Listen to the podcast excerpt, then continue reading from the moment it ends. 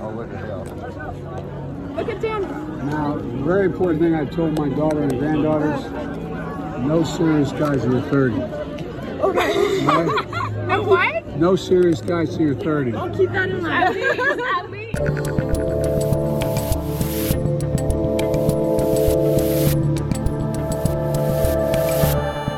Your president, and I'm Dave Rubin. This is the Rubin Report. It's October 17th, 2022. And no, you're not having some sort of medical emergency. This is a special happy hour edition of the Rubin Report. Uh, this morning at 11 a.m. Eastern, when we normally tape this show, I was over in Wynwood, which is a uh, suburb of Miami, a very cool, hip spot they say. Uh, that's where we opened up the locals' offices. Uh, and I was interviewing Miami Mayor Francis Suarez, which we're going to put up tomorrow and throughout the week. So we couldn't do the regular show then. And I said, we cannot give up a day. We must connect with the people. We want to talk to them, get some questions from them, do our thing. So we are here for a happy hour show. I've got tequila right over here. I'm going to show you that in just a second. We are going to do one story up top because I couldn't let this Fauci stuff slide. But real quick on this on this Biden thing and the hair sniffing and the so he he said to his uh, what granddaughter and niece that you don't have any serious guys till you're 30. Is the implication they should just have one night stands? Like they should basically just get banged by a whole bunch of dudes until they're 30, and then they should get serious. Wouldn't you be saying you should only have a serious boyfriend when you're 20. That might you might want to try a real relationship. No, nothing serious till then. Gang bangs, whatever you need, people. It's happy hour. It's happy hour. What can I tell you? Uh, so yes, we're going to talk about Lord Fauci real quick, and then uh, we are going to mix it up and uh, and do some fun stuff. I'm not even wearing a jacket today. It's very casual, very casual here. I'm free balling too. Uh oh, now we're demonetized. Uh, let me talk to you guys about Bullion Max real quick. Then we'll get to it. You know, as uh, inflation surpasses highs not seen in 40 years, the value of the dollar is decreasing with every passing day. You're paying more at the pump, the grocery store, for cars, for housing. Face it, your paper money is worth less. Friends, the timing couldn't be any better for our new sponsor, Bullion Max. Bullion Max is a direct to consumer precious metals retailer who can help you diversify into gold and silver. It's a hedge against inflation. It's also security for you and your family in times of crisis. Here's why I love Bullion Max. They're owned by veterans in the precious metal space, offer some of the lowest prices on the internet, and they make it so easy to buy directly from their website. I want to help you get started, so I worked out a special offer with them just for you. Get Bullion Max's Silver Starter Kit at employee pricing. Just go to bullionmax.com slash Dave. This kit includes five of the most desirable silver products to invest in, including a silver American Eagle and a silver Australian Kangaroo. This offer is limited to just one per household, so get yours now. Go to bullionmax.com slash Dave.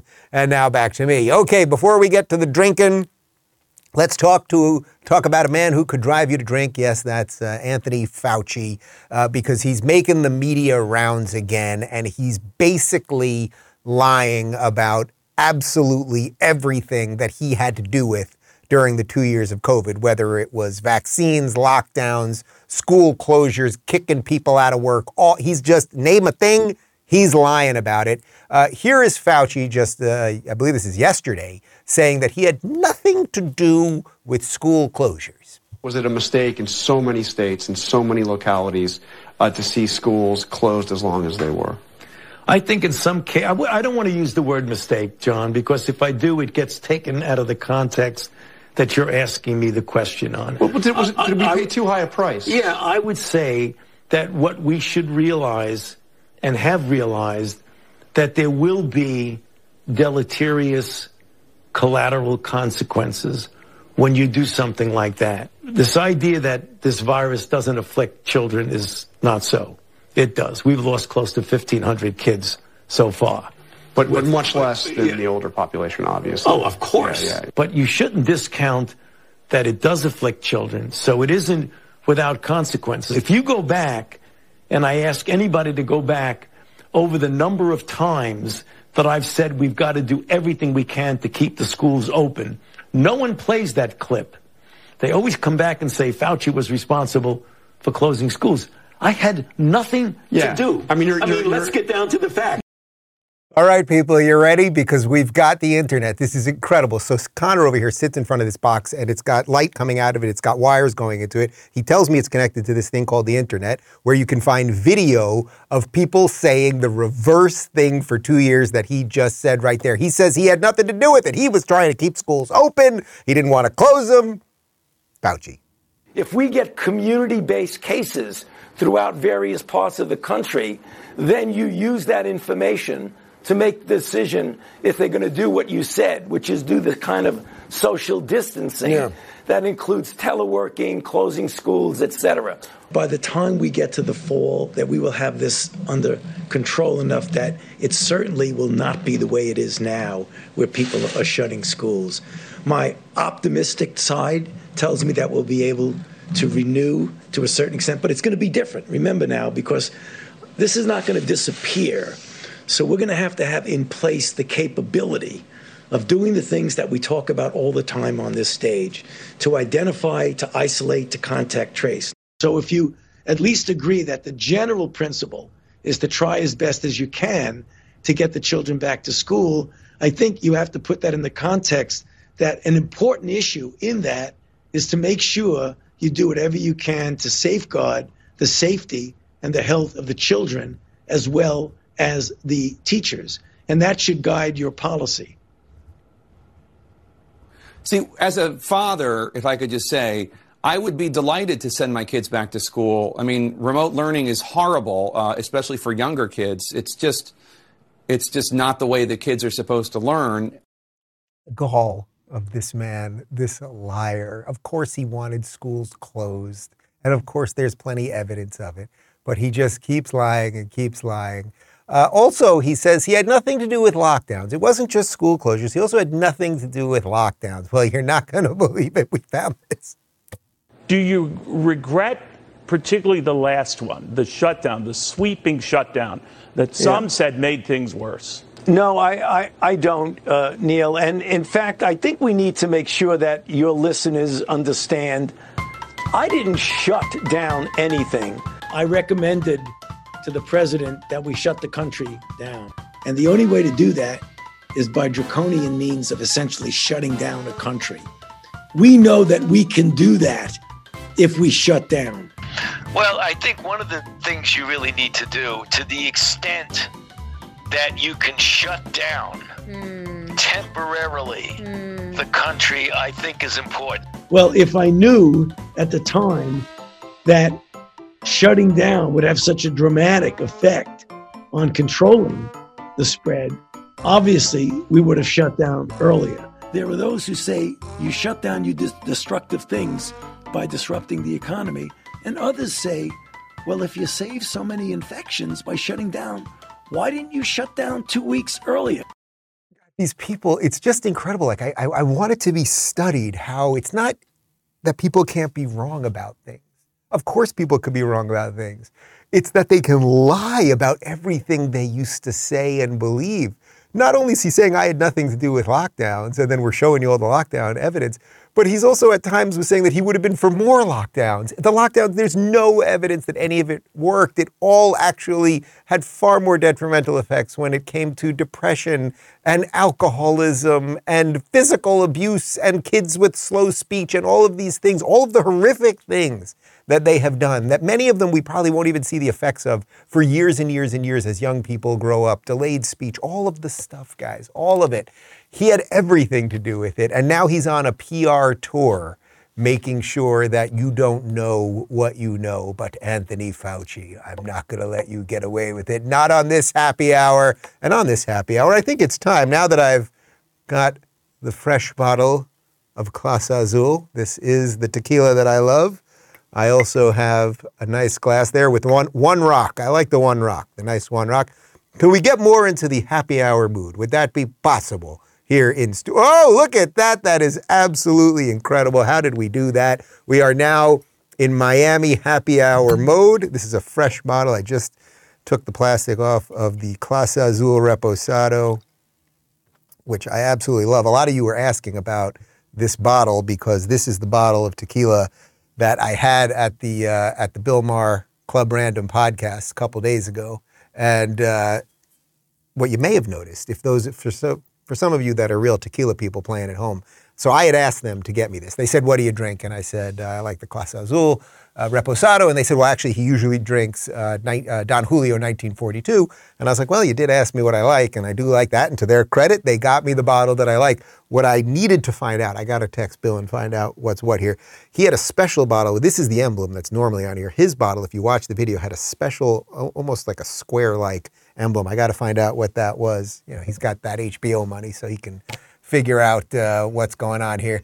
Uh, anyway, uh, cheers, everybody. Hope you're having a drink at home. For those of you that are watching on uh, locals, I will be taking some questions on the fly. I have nothing in front of me. Well, I have some, I had the Fauci papers, but I've got nothing else in advance. And we're just here to, to shoot the shit and enjoy this Monday. I feel like a Monday happy hour was, uh, was the right way to go. So let me get a sip of this. Man, that is good. That is good. Have I turned you guys? I, Daphne, you were always into the tequila. Phoenix, you're coming around on the tequila, right? You're getting there.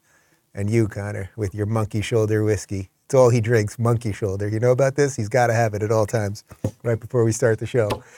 Um, anyway, I thought maybe I'd talk a little bit about what it's been like to be back on the grid because it's been about it's about 45 days here, and a lot has changed. Uh, not only while I was off the grid, but then uh, since I have come back on the grid. Uh, when I was off the grid, well, we had our first son, uh, Justin, who is now just over two months, born on August 6th. And uh, he's just awesome. This kid is, he's just great. Like, he's just a smiler and a laugher. Little gassy. There's gonna, there's gonna be some gas. I think that's to be, uh, to be understood. Um, but uh, he's just great. And especially now that he's like smiling a little bit more when, you know, directly. You know, usually when kids are born at first, sometimes you get these smiles and their eyes are kind of, they can't really focus on things and they can only see a little bit of distance at first. And then literally every day it, it increases and increases. Now at about nine weeks, like he's recognizing me a little bit more. He's smiling like directly. I'm doing all my little silly games and voices, and I tell him about politics and all the stuff. Um, so we're enjoying ourselves. And now, and then Luke arrived. What? It's about it's about ten or eleven days ago. Uh, we got number two, and uh, and Luke, who again, as I told you guys, uh, he is not named after Luke Skywalker. He is named after Uncle Lucas, played by Leslie Nielsen in the season finale of Golden Girls. Of course, he married Dorothy Zbornak, uncle of Blanche Devereaux. You, you all know the story. I don't have to uh, drive that thing home. Uh, but he's been great, and you know, so far, so far, so good. You know, we're a little, little short on sleep. Uh, meals are a little more interrupted these days. Um, but life is good, and it's it's given me, a, I would say, like a renewed fervor for all of this. You know, I'm obviously very passionate about what I do, and I, I believe in in fighting for a better world and trying to make things a little bit better. You know, there's uh, as Jared Kushner said to me in our interview. You know, the machine is the machine, and you got to learn how to play the game. Well, it's sort of like the machine has existed long before me and long after me. But if you can if you can make it a little bit better in your brief little blip on Earth, then I think you've done something good. And since I have these two kids, I'm feeling like this, yeah, it's, it's this renewed call to, uh, to keep fighting uh, for, for some of the things that we're fighting for. So uh, it, it's been a wild, not only wild 45 days, I would say in the, what are we? We're at about nine months now that we've been here in Florida. And obviously, Florida has been, well, to you, to you, Florida. I should drink every time Fauci lies, be under the table. God, that is good. If you if you like tequila, it's not cheap. It's not cheap. So a bottle of this stuff, it's probably about 150 bucks. It is not cheap. I'm just putting that out there. So it's a it's a luxury item, uh, but it is worth it. You have one sip of this, and uh, your life will change. That's what I'm telling you. Um, but you know, so we've been in in Florida for about nine months now, and um, you know, well, you guys know, I, I had to get out of Los Angeles, and I'll put a little money in the jar. I'm running out of I'm running out of cold hard cash here. We're gonna have to go to the bank. Um, I had to get out of LA, and it's just it's been so great here that this morning when we taped this interview with Mayor Suarez, I was reminded that it was it was about uh, 15 months or, or so ago that I had interviewed him for the first time in Miami on location in Miami Beach. Uh, it was in June of last year. I wasn't even thinking about moving to to Florida yet. You know, was, there was like an inkling of it, but I really wanted to see what happened with the with the recall and all that, um, and just how quickly time flies. Like 15 months later, we're here for nine months. You know, I'm I'm doing stuff not only with the mayor but with the governor. I've been so welcomed here. like life is good, COVID is irrelevant here, the economy is booming. I meet so many great people here. Like it's just, uh, well, I guess I guess the point is that if you if you do some good work and you keep your head on straight and you make decisions that are good for you and your family, then then some good things can happen. We'll uh, we'll have the locals community throw in a couple uh, couple questions and comments that I will get to. Uh, but oh, I should also mention uh, because of the uh, because of the tequila here, and obviously the big thing of of last week was the Maher interview. I think we're on to something here. I think we're onto something here, and then I think that that was really what came across to me uh, in the comments more than anything else. Look, a lot of you, it was all over the place the comments, and that's that's how you know you're doing something good, right? So if I put up a video and everyone agrees with me, every single person agrees with me, and you got to remember, some people hate watch, some people watch because they're big fans, some people are in between, and also the people that comment are only a certain set of people. So you know, if a video gets 500,000 views and 10,000 people comment on it. That seems like a lot, but that means 490,000 people did not comment on it, might have just enjoyed it and walked away. That's why the comment system, the way it exists now, is so dysregulating because it's very hard to get a snapshot of what reality is because you're getting from a certain set of people that do comment in the first place. I like a lot of commenters. A lot of them have really great thoughts and can help me frame a, a story or an idea or give me some new thoughts, whatever it might be. Um, but it is sort of an odd selection to like just go about your day thinking, well, what do the commenters say? Because you don't know what all the people who watched it and thought nice things or bad things or whatever else might be, what, what's on their mind. Uh, anyway, one of the interesting things about the Maher interview, and he's he's said this to me now since since uh, we sat down, is that our audiences are kind of all over the place, right? So he's got the more liberal audience now. And if you would have said to me, Dave, you know, if you would have said to me 10 years ago, Dave, you're going to have a sit down with Bill Maher, you're going to be drinking tequila and smoking weed, you're going to be the conservative, he's going to be the liberal. Like, it's all over the place, right?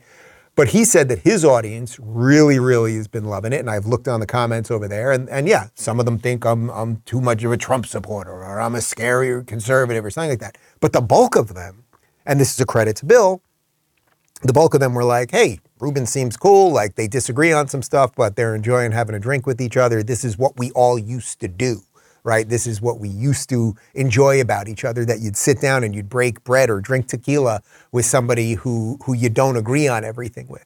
And the way that we kind of danced in and out of politics and everything else. As for my audience, you guys said something very similar. I think a certain percentage of you, and I fully get it, you wanted me to hit him a little bit harder on the politics stuff. But as I said right before the interview, and you can go back and watch the day before I left for Los Angeles, you know, I you had to I think that I had to have a strategic goal going into this. My strategic goal was, hey, let's start the conversation, right? Let's see if we can find some common ground here. And we're not going to solve it all in one day. Like the chances that I was going to walk into Bill Maher's house, like knock him out, and now you'll vote Republican and support DeSantis. Like the chances that were going to happen were basically zero. So we had to do a dance together. And by the way, the chances that he was going to like knock me out and be like, and see, you were wrong about voting for Trump and you, you, you should vote for, well, I don't even know what Democrat he could support, but you get the point. And I think we both kind of realized that early on. And to his credit, they, they didn't want to make it all about politics. And we did, we did the thing. And, and I think that there's some richness in there. And if we can only just revert to that, right? If we can just revert to, hey, I'm willing to have a drink with somebody I disagree with and have those conversations. And then, and that's why I keep talking about the post woke world and how we have to map it now, right? If we can get out of this thing, like let, let's say the Republicans really do well and take the Senate and the House, win some of these gubernatorial races, Biden becomes complete lame duck. I mean, he's just lame in general, but he becomes complete lame duck. And then we realize, boy, there's, there's really an avenue now it's not that the Republicans are so great. It really isn't. But maybe we're not going to have these crazy, crazy, crazy spending bills. Maybe we're not going to look to chop every child's genitals off. Maybe we're going to get a little of the neo racism out of the schools. And then we just start getting a little bit normal, a little bit normalized because the machine will go, whoa, the, the people have spoken. We may not like what they're saying, but they have spoken. And maybe the machine starts kind of recalibrating right in front of us. And then we just all are like, all right, okay, uh, things are a little bit more normal. We kind of like normal. Maybe we took normal for granted. I mean, maybe we all did, right? If all of us had a time machine, you could just snap, right? You could just snap and go back to three years ago. I think a lot of people would do it.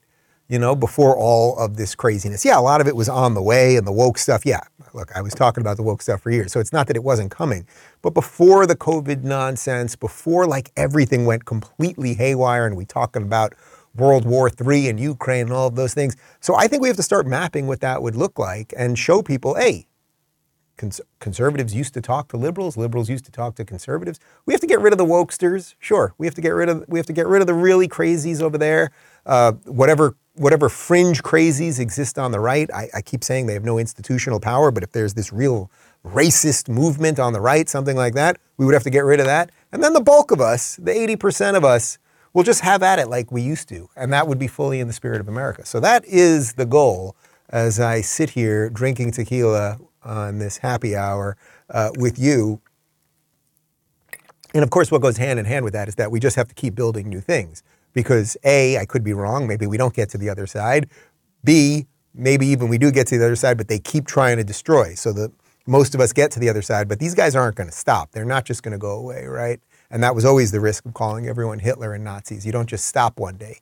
So we still have to build new things. That's what we're trying to do with, uh, with Rumble and Locals. Uh, trying is not the right word. That's what we actually are doing uh, with Rumble and Locals. And, and we just have to find new ways to do almost everything. Uh, let me get to a couple comments and questions. And I'm curious what you guys are drinking. So let me know what you good people are drinking or perhaps participating in some other activity right now. I don't know what you're doing.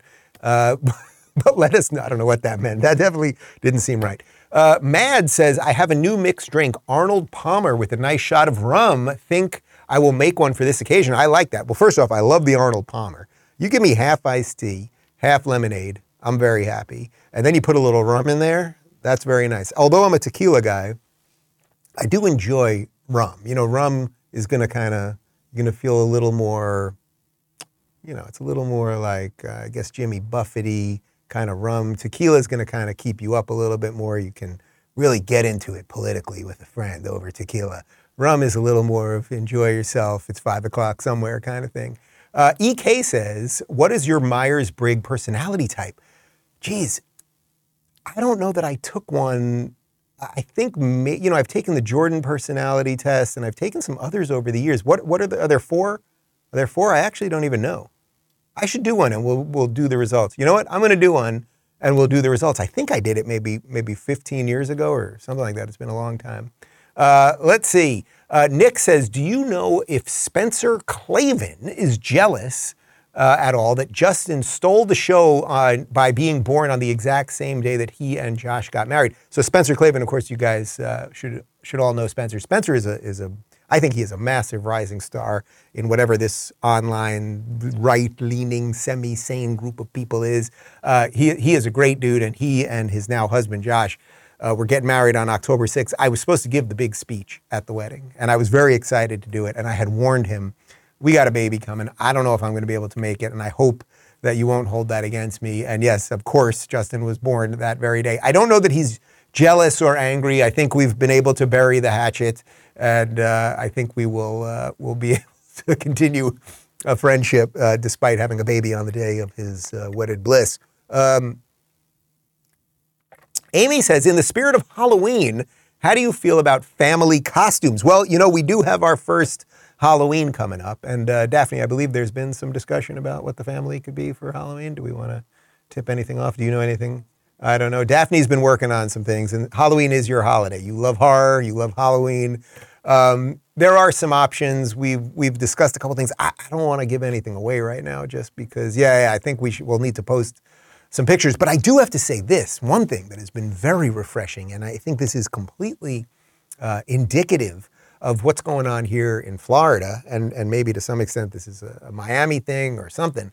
Um, the last couple years I was in LA, almost nobody was putting out uh, pumpkins anymore. You saw very few witches maybe if Nancy Pelosi was in town, but you didn't see a lot of stuff out there celebrating the Halloween spirit. There's a lot of Halloween spirit out here.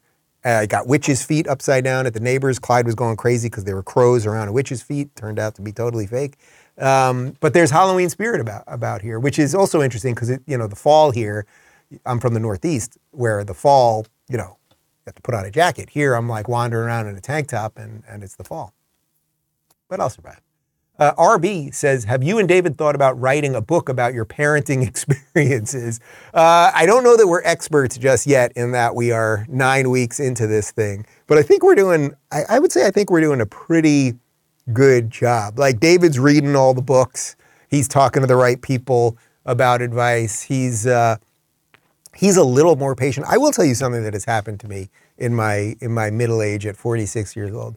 One thing I've noticed is I am becoming very sensitive to loud sounds. I can't deal with screaming. I, and sometimes these kids, you know, there's a screaming and a crying, and it can get pretty high pitched. I think usually my feeling always is the high pitched ones are gas pains. I don't know if that's based in fact. The fact checkers can be all over me on that one.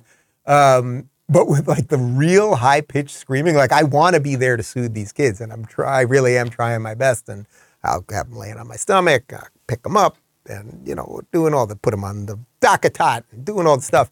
Um, but David really has like absolutely shined. This is, you know, he was the one that really was sort of sort of pushing us towards this in the first place. And, uh, you know, I think he just was so absolutely ready for this. And we've got his mom and his sister have been with us. So we've had that female influence around, which obviously a lot of people have asked about. And I do think that having female influence around actually is important. And I do also accept that there are some people who look at the traditional family, which usually had a mother, a female, and a father, a male, and a certain amount of children.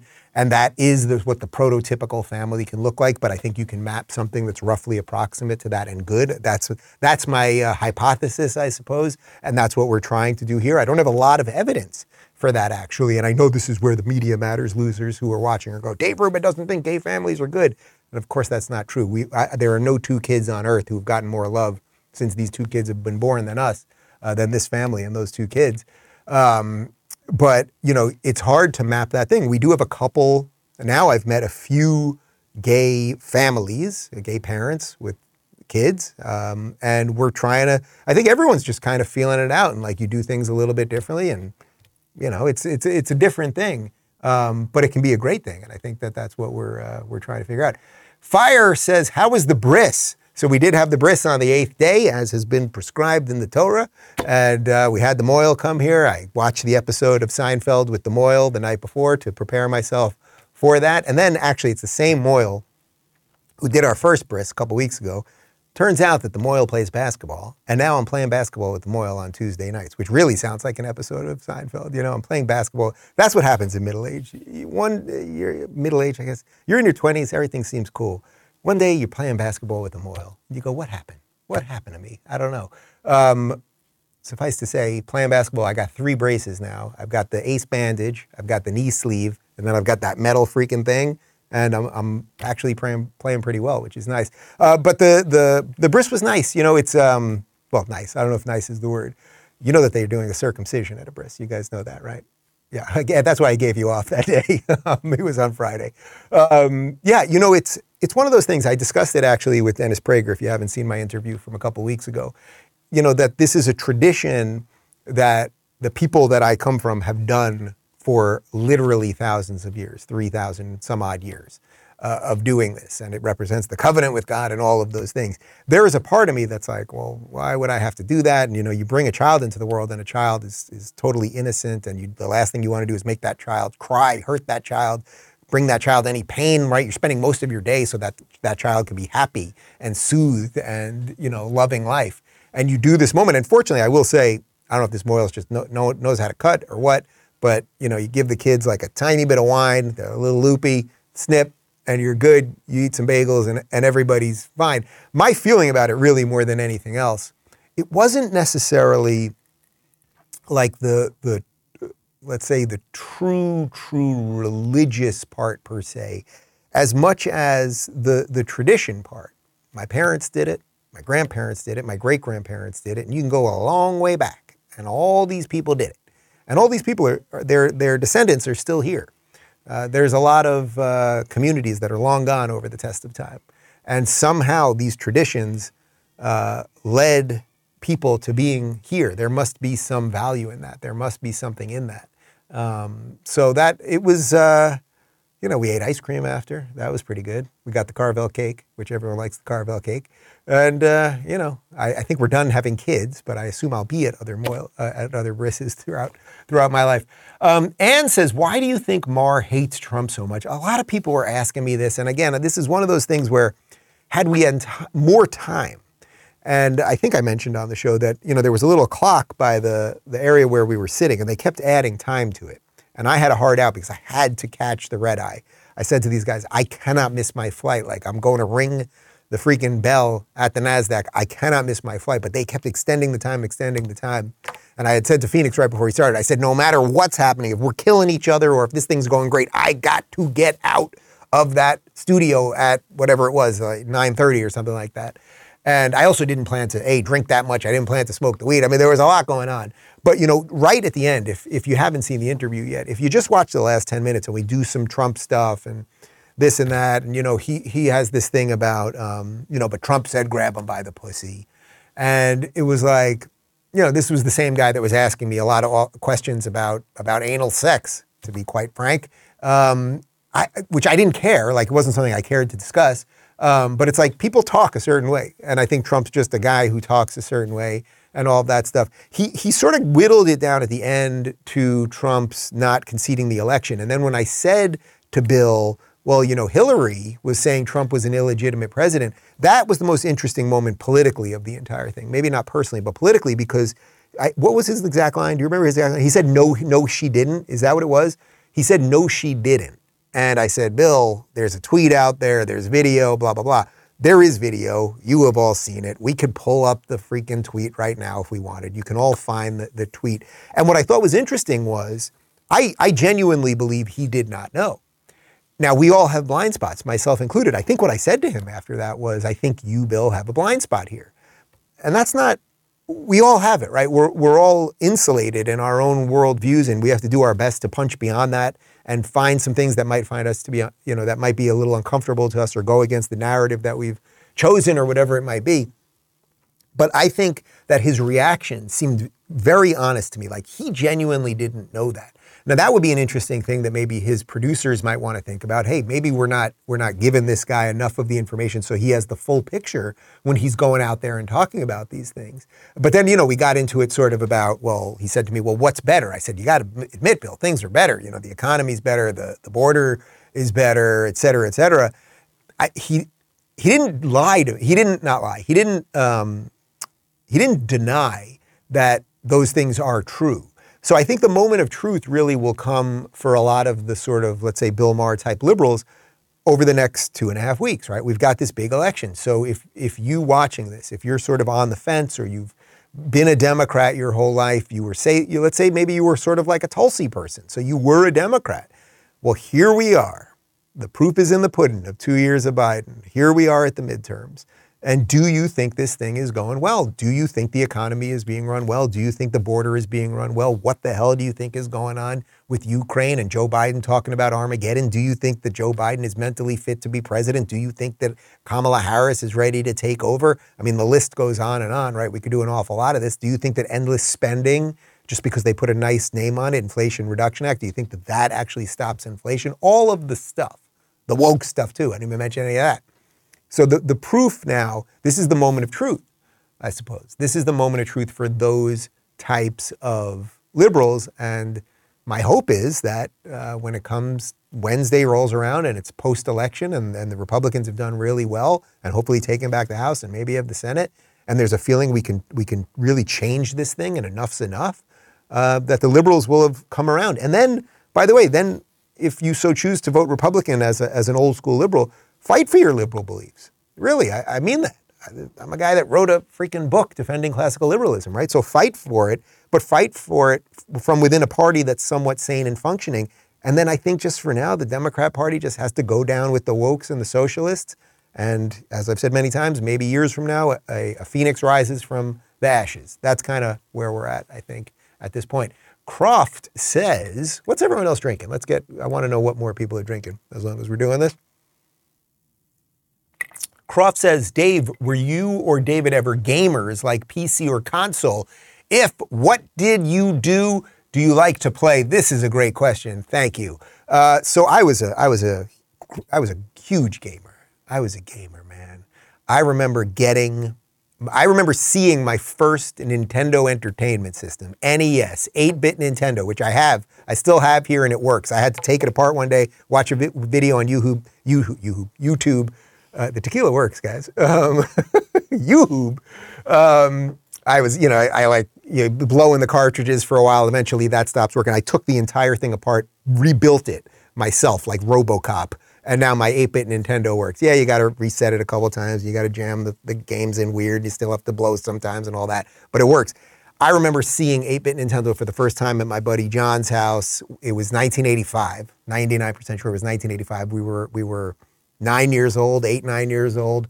Uh, what does that put you in? Like third grade, something like that. And I remember playing Mario Brothers. I could not believe anything could be that cool or that fun or anything. And then I, we just we spent years and years. I mean, sleepovers, hours after school, old school Mario Brothers, obviously, and Duck Hunt was on the original thing. Do any of you, any of you remember Gyromite? You'll this will blow you away. Connor, you're a gamer. There was a thing that Nintendo it came with this in the system, something called Gyromite, and it was a game that had a little robot. You had a physical robot that you put next to your Nintendo system, and you would play a game, and then Gyromite would move around, and he would do some things. Believe it's true.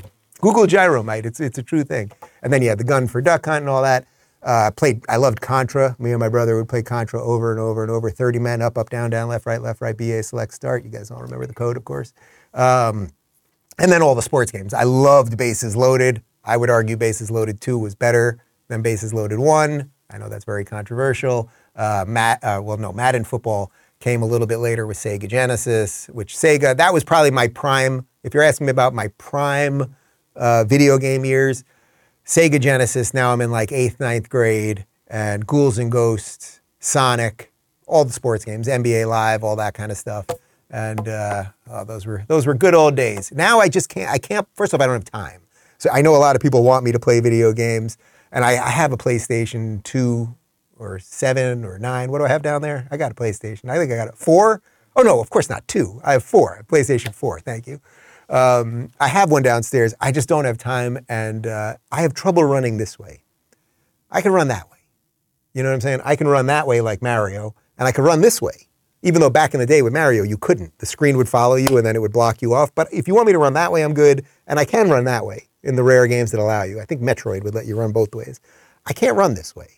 I can't do it. I don't know if it's a it's a mental thing or I, I don't know what it is. What are people drinking right now in the Rubin Report Locals community? We've got some mojitos, very nice. I hope you muddled the mint well. A raspberry Riesling, that's very refreshing, especially if you're in a warmer climate. Sounds very nice.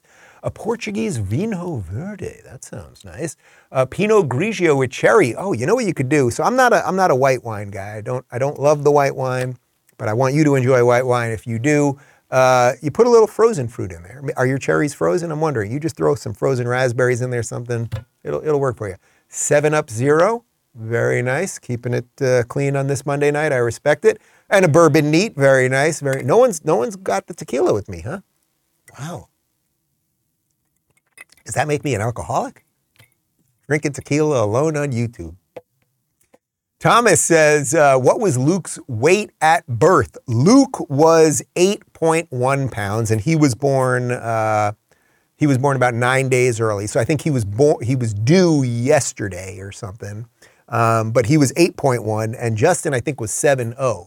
But Justin's huge. This is a big kid. Like he's going to be a linebacker. He's he's uh, you know he's well. We were able to get breast milk. We were blessed enough that we were able to attain breast milk, and also my sister gave birth the week after Justin, so she's been able to give us some milk. So these kids are getting breast milk, which there's all sorts of nutritional reasons why that, that why that's great.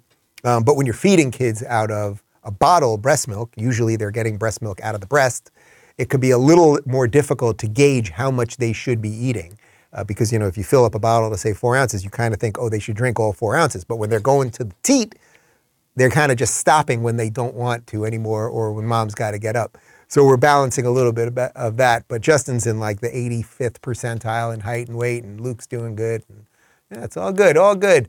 Uh, Tony says, Can we give three cheers for Daphne being such an awesome community manager? Daphne is your local's name, Tony. Did you just? To Daphne. She's doing a fine job over there. All right, Phoenix, I'll allow you to throw in a few more. Oh, no, you're in charge over there, Daphne. All right, you can throw in a few more bizarro questions if people want to get off politics for a minute. And uh, yes, things things are pretty good. Oh, I should also say, you know, I mentioned it the other day. Um, all of our channels are blowing up right now. I, you know, I don't know if it's pre-election, where always pre-election. That's where these type of channels, politics, culture channels, they all kind of explode. But across the board, YouTube, Rumble, everything we're doing, almost every day now is our best day ever. Our our the, the 28 day period we're in right now is by far our best 28 day period. Um, like it's really been, uh, we're on a nice little roll. I would like to just chalk that up to um, that we're doing something decent and maybe a little bit different. I would like to maybe also chalk that up to, you know, maybe I got some of Maher's old school liberals who maybe didn't love me or didn't know me. You know, I saw a bunch of people uh, in his comment section that didn't know me. They were like, who is this Rubin guy? Like, he seems like a sane conservative. It's like, if that's what I am now, that's just so wild. But I, I, guess I guess it is possible. All right, a couple more, and then we'll get to it. I'm roasting a nice uh, garlic picanha tonight, which I was going to do for you guys, but uh, my mother-in-law it's her last night, so she's getting the picanha. But I did get that she's just getting the regular one. I got you guys for Friday night a wagyu picanha. You get that fat cap on the top. You score it, little salt, pepper. Oh, perfect, perfect. Tony says, "What is your breakfast of champions?" Um, I usually, probably about 90% of the time right now, I'm doing uh, Fage 0% fat yogurt. Do some, uh, throw some raspberries and blueberries in there. A little bit of Florida honey. I love that Florida honey. And some uh, peanut butter granola. That's probably 90% of the time. And then every now and again, if I'm running a little late in the morning, cleaning up poop, sometimes that has to do with the kid, whatever it might be. Uh, it still works. It still works. Come on. Um, I do just grab a hard boiled egg and I just down it, which Daphne loves that, right? There's nothing you love more than when I'm just standing there and you're like, Dave, you've got to get up to the studio and I've just got a big egg in my mouth. That's what we're doing around here. Uh, Jeannie says a Democrat just handed me a Bloody Mary. Apparently he used apparently he used the blood of children. Tastes a little coppery. Where are you? are you at Hillary Clinton's house? Are you on the Epstein Island? Where where are you right now that that would be happening? Where that is that is very bizarre. But all right, all right. Last question, and then uh, I do hear babies crying. So uh, you think the people can hear them through the mic? Probably not, right? Probably not. Uh, Tony says, uh, speaking of David, are we going to get an update on the cookbook?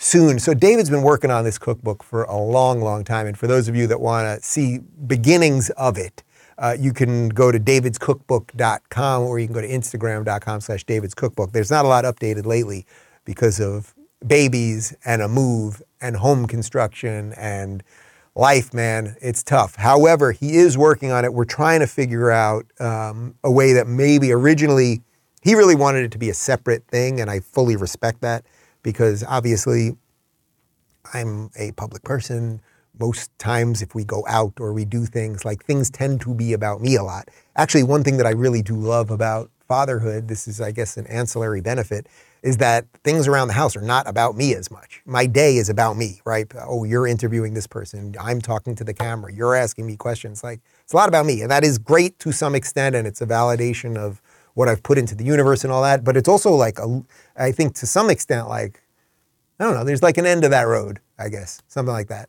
Um, so the fact that these kids are around, it makes it less about me. Um, and David really wanted this book to be sort of separate from me because obviously, if we put my name on it or something, it, it will it will sell pretty well.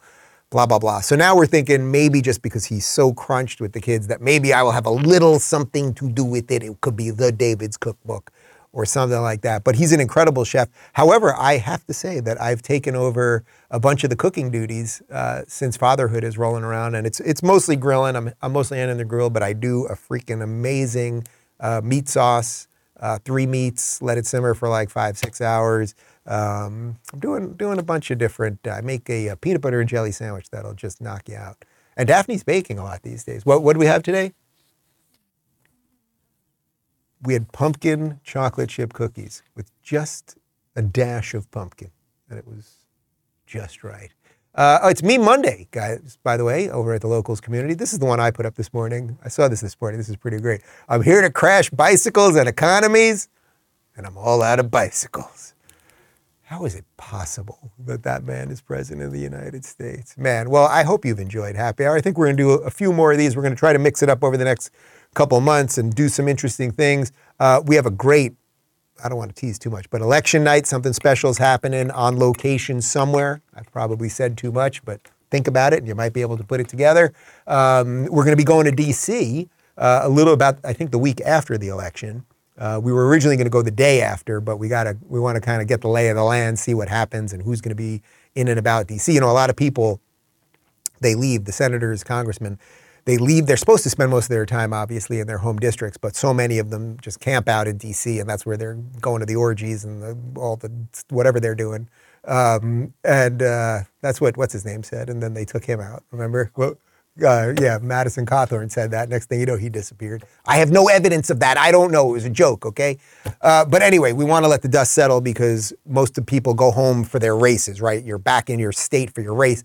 So we're going to go a week after the election. We got a studio there through the Blaze guys. That's pretty awesome, actually. And we we have a whole bunch of senators lined up, and, and uh, we're just going to interview as many people as possible. I'll do a couple live shows from down there, I hope. So that will be good. I think I'm going to do Tim Pool's podcast while we're in Virginia, a couple other things uh, on the docket. So uh, it's it's, uh, it's all good.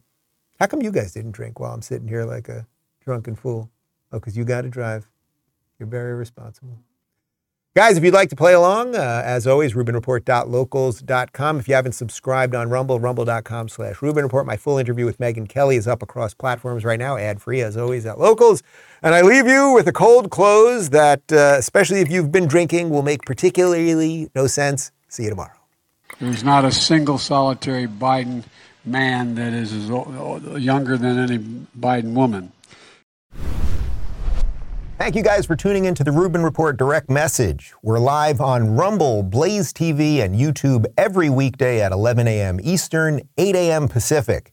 Don't forget to review, share, and subscribe to this podcast. And if you're looking for early and exclusive content, you can join me on Locals at RubinReport.locals.com. Dot com.